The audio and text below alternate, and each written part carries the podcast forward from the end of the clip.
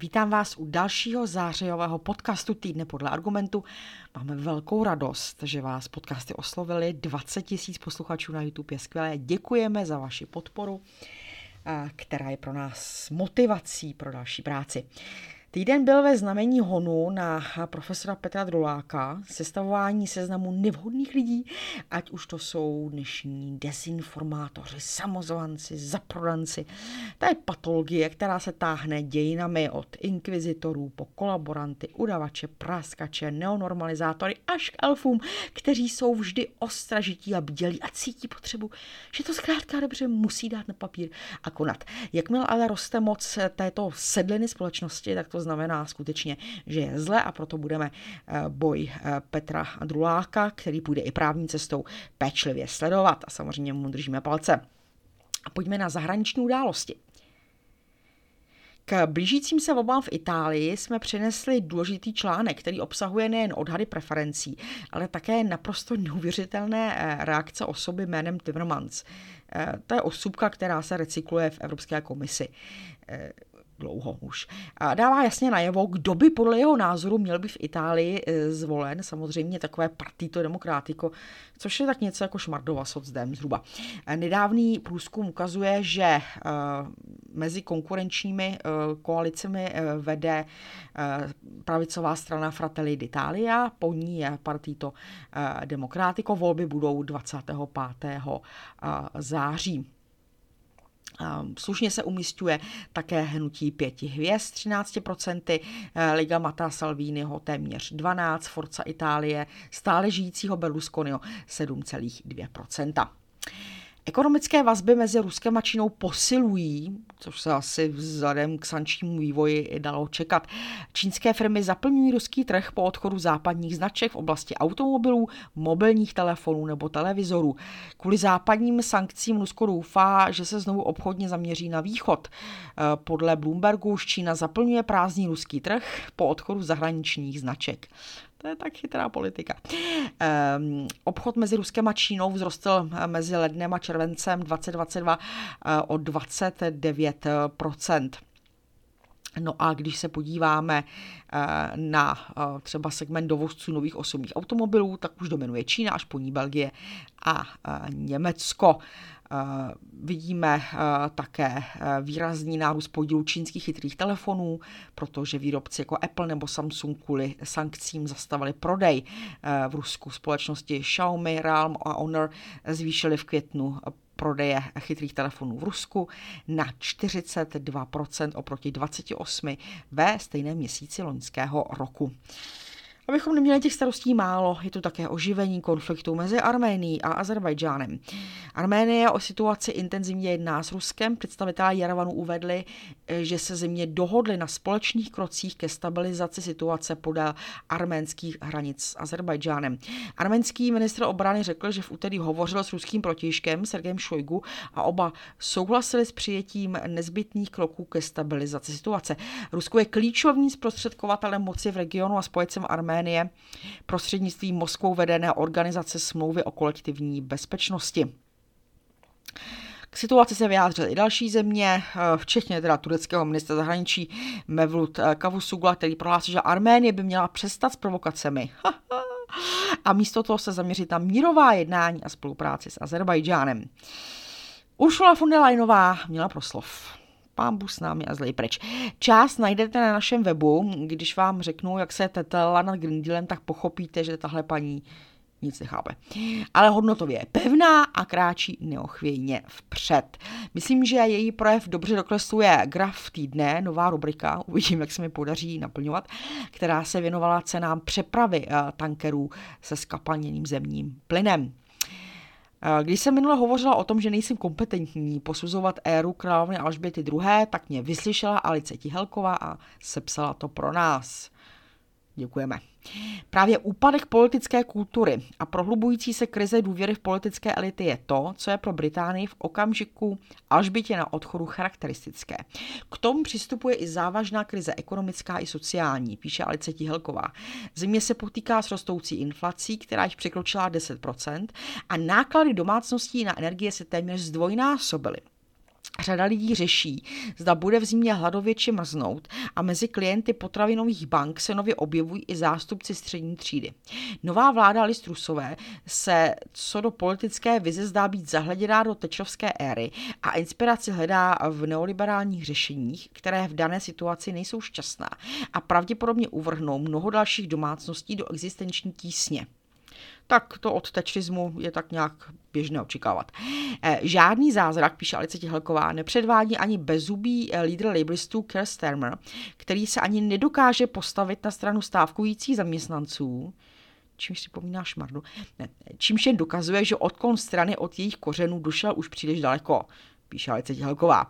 Pokud se ve veřejném prostoru objeví lídři, kteří si umí získat důvěru lidí, hvězdou posledních měsíců je například výřeční šéf železničních odborů Mick většinou jsou to lidé mimo Westminsterskou bublinu, jejíž kredit je u veřejnosti na historickém minimu situaci, kterou popisuje Alice Tihelková, ještě doplňuje další zpráva z Británie, kterou jsme přinesli z The Times, eh, že britští policisté se připravují na zvýšení kriminality, rozvrat a dokonce i korupci eh, ve svých řadách.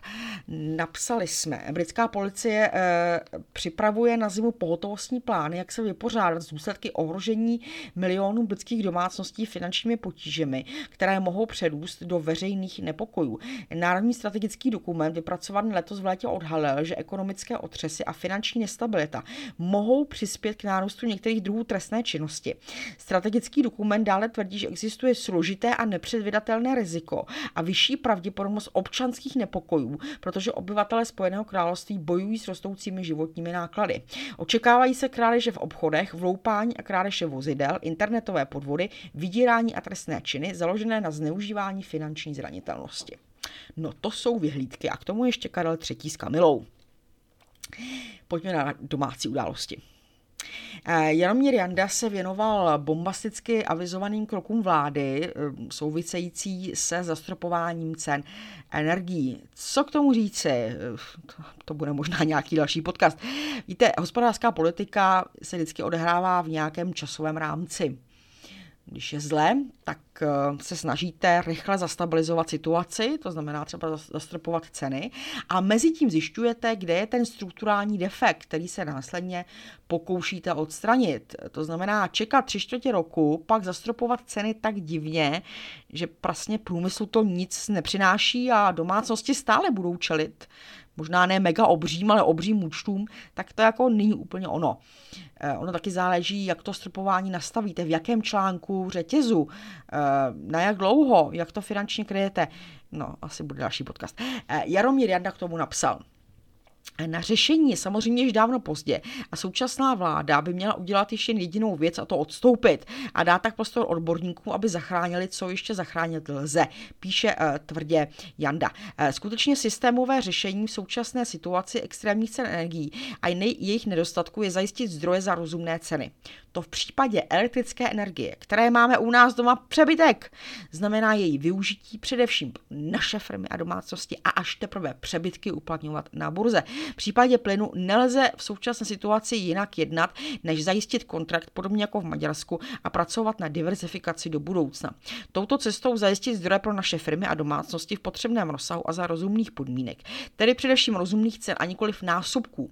Uvedené řešení takto nijak nezatíží naši budoucnost růstem státního dluhu a udrží naši konkurenceschopnost, respektive našich firm.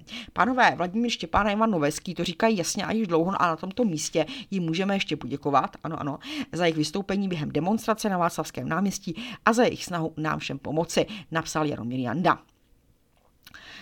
Um, postup vlády v kontextu úspěšného Evropského samitu, to je ironie samozřejmě, oglosoval Honza Keller a napsal – a je to jen pár týdnů, co premiér Fiala tvrdil, že účinné může být pouze celoevropské řešení. Evropská energetika je propojena do té míry, že pokusy jednotlivých států nemají naději na úspěch. Pokud se toto jeho stanovisko potvrdí, pořád bude ještě jedna možnost. Astronomická zima začíná až 21. prosince. Tou dobou bude končit neobyčejně úspěšné předsednictví naší země v Evropské radě. Nic nebrání panu premiérovi, aby navrhl Evropské komisi posunout začátek astronomické zimy o dva, či tři měsíce. Tím by vznikl prostor pro další jednání a pro hledání takového řešení, aby domácnosti ani firmy vůbec nic nepoznaly. Já si myslím, že to je řešení zcela geniální. Přímo slovo do pranice od Honzy Kellera, protože, jak víte, liberálům vadí fyzikální zákony a mají e, velkou víru v moc slova. Zakážeme mluvit o zimě a zima nebude. A vyřešeno. A nemusíme se otravovat s nějakým pinem. Terezie Daňková se věnovala tématu, které je bohužel hodně opomíjeno, možná i v tom současném kontextu energetickém, nevím. A to je zemědělská politika a velmi nesprávné rovnítko typu malá firma, dobrá firma, oddanost krajině a půdě a velký podnik zlo. A možná Andrej. Terezie napsala. E, jistě, že tady lze namítnout, že ve stejné době došlo k navýšení limitu pro investiční dotace z 30 na 150 milionů a že e, tady tudíž byla patrná i linie boje za dobrý život těch větších zemědělců. Přišel minister Jurečka se svou milionovou dotací pro malé zemědělce. A takhle můžeme sázet karty na stůl ještě chvíli. Linie války mezi, mezi malými a velkými je zřetelná a prohlubuje se. Když se dva perou, třetí z toho má užitek. Kdo je ten třetí v tomto případě, ptá se Terézie. Jsou to jednoznačně dovážené potraviny, potrhu já. A tím dalším, kdo má z této situace užitek, jsou vlastníci půdy. Český zemědělec českou půdu z většiny nevlastní. To, co si chtěl nakoupit, je zastaveno u bank. Více než 70% české zemědělské půdy stále vlastní jednotliví majitelé, které pochopitelně zajímá výnos z majetku. Takže ten třetí smějící se vzadu není ani český spotřebitel, ani daňový poplatník. Několik čísel týdne. Z české ekonomiky. Hrubý domácí produkt se ve druhém čtvrtletí meziročně zvýšil o 3,7. Ekonomika mezičtvrtletně vzrostla o žádná celá 5%. Tento růst byl z většiny podpořen kapitálovými výdaji. Spotřebitelské ceny ve druhém čtvrtletí meziročně vzrostly o 15,8%. Za pokračujícím zrychlováním jejich dynamiky stály ceny potravin a také bydlení a energií. To znamená všeho, bez čeho se neobejdeme. Že? Prudký růst spotřebitelských cen způsobil mimořádně silný propad kupní síly domácností, uvádí Český statistický úřad. Průměrná mzda ve druhém čtvrtletí meziročně nominálně vzrostla o 4,4, ale reálný pokles dosáhl 9,8%. Reálný pokles mest zasáhl všechna odvětví, potrhuji já. Meziročně byly ceny zemědělských výrobců vyšší o 38,3%. V rostlinné výrobě ceny vzrostly o 47,4%. Ceny obilovin 58,3%, olejnin 42,9%, ovoce o 39,7%, brambor o 12%, čerstvá zelenina o 6,6%. V živočišné výrobě byly ceny vyšší o 28%, vzrostly ceny vajec o 30,6%, mléka o 30,5%, skotu o 26,6%, drůbeže o 26,3 a jatečných prasat o 23,2. Je potřeba tahle čísla znát i v nějakém evropském porovnání. A nyní trošku specifická část.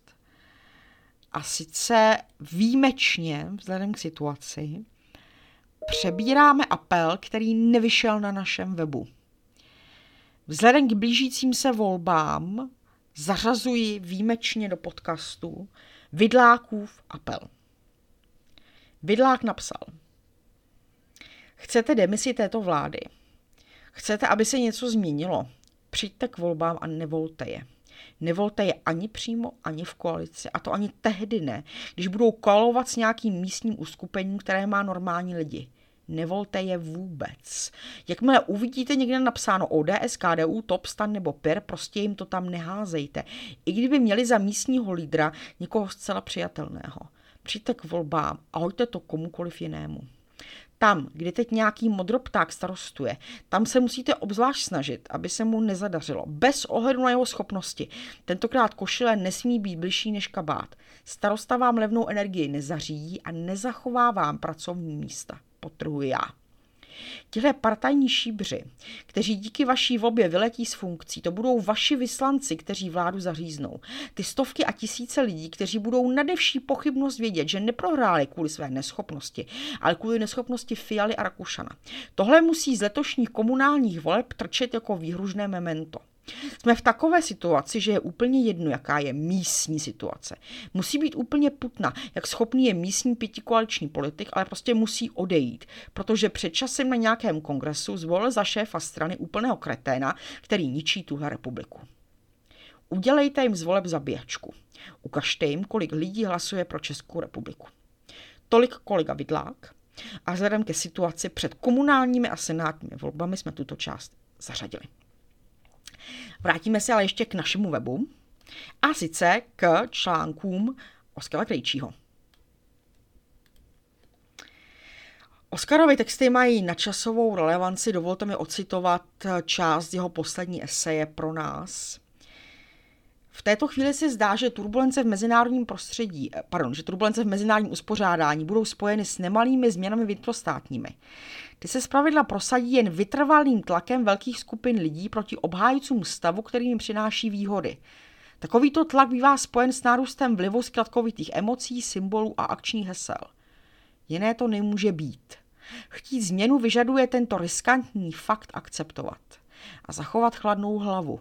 Zvláště v Česku, kde se většinově levicová populace díky propagandě a malé věrohodnosti levicových stran obrací k uskupením bez hodnotově ukotvených programů, ano, či se přímo řadí za vůdce s pravicovou orientací. Je zřejmé, že politická pravda se nezřídka skládá z polopravd. Jak žít v tomto světě? Pro levicového humanistu se pohyb v tomto chaosu musí opřít o vlastní ideové axiomy. Předně je nutná skepse vůči vlastní politické pravdě, vědomí její relativnosti. Každý je omylný. V době nárůstu vlivu emocí pak riziko omylu narůstá, a to jak u jednotlivce, tak i u skupin. Samotný humanismus nesmí být založen na představě dobrého či špatného člověka, ale na kladném vztahu k člověku nedokonalému. Potruji já. Přes všechny hrůzy lidských dějin je člověk vrcholným dílem přírody, schopným se pomalu, velmi pomalu, zdokonalovat. Politickou každodennost musí ovládat dvě klíčové hodnoty, které vyrůstají z mravnosti a sociálních zájmů. Přední je to právo na spravedlivě odměňovanou práci. Zásluhovost je výchozí míra odměny, která stimuluje a nepobuřuje. Boj proti vykořišťování, lichvě a oligarchům zakládá rovnováhu mezi svobodou a rovností, ale je harmonizaci vztahu s přírodou. A pak je to boj za mír. To, co se ještě před několika lety jevilo jen jako starožitná fráze, se dramaticky zaktualizovalo a připomnělo zatím nezměněnou rozporuplnost lidské civilizace. Každá válka je především zabíjení lidí, kteří válku nezavinili. Nový význam nabývá zápas s domácí militarizací v podobě válečnické propagandy, nákupu i výroby zbytečných zbraní. Lékem proti sebevraženému pacifismu je porozumění právu na obranu. Komplikovanou renesanci prožívá idea rovnosti národů, včetně práva na sebeurčení. Vše se tak vrací na začátek. Od starověku hledaný trvalý mír, který je víc než období mezi válkami, je možné vystavět jen na vnitrostátní a mezinárodní spravedlnosti.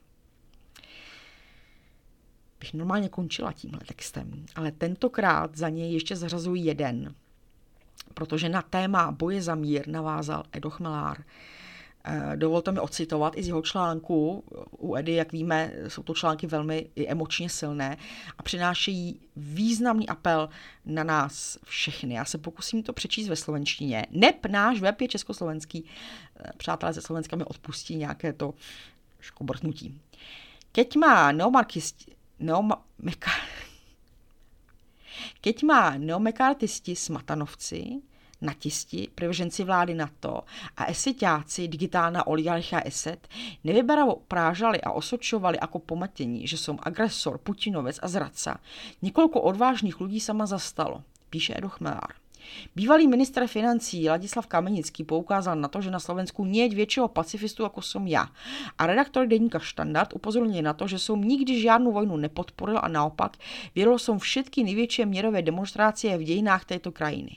Lenže vysvětlovat jim to je úplně zbytočné. Z ich strany nejde o omyl, ale čistý záměr. Premyšlenú základnú lož, ako pošpinit měrové hnitě a odvěz pozornost od toho, že to oni aktivně podporovali všetky vojny a mají na rukách krev ich obetí. Nesmíme se bať. Stať na straně míru nie je důležité jen v pokojných, pohodlných časoch, ale právě vtedy, keď jeho transformující se silu prestávali ľudia veriť, keď je táto nejposvětnější hodnota lidstva v ohrožení, keď svět zošalel a národ obolil se na národ, jako burácel na začátku světové vojny náš velký básník Hvězdoslav. V středu 21 septembra, 21. září, na Světový den míru, vyjdou lidé na celém světě do ulic, aby měr nielen oslavovali, ale, bra, ale bránili, aby donutili politiku, aby si uvědomili, že jejich hlavnou povinností je komunikovat, nie bojovat. Dostat lidi za rokovací stol, nie do zákopou a uprednostnit diplomaciu před vojnou. Nesmíme se bať. Nesmíme se dát prekričať. Nesmíme se hambit za to, že sledujeme cestu míretvorců, nie vojnových štváčů. Teraz je potřebné, aby vás bylo počuť. Jinak zvítězí ti, který na vaší hrudké země nevydá pole, ale bojsko. Argument stojí spolu s Edou Chmelárem na straně míru. A tak to i bude. Příští týden naslyšenou loučí se Ilona Švihlíková.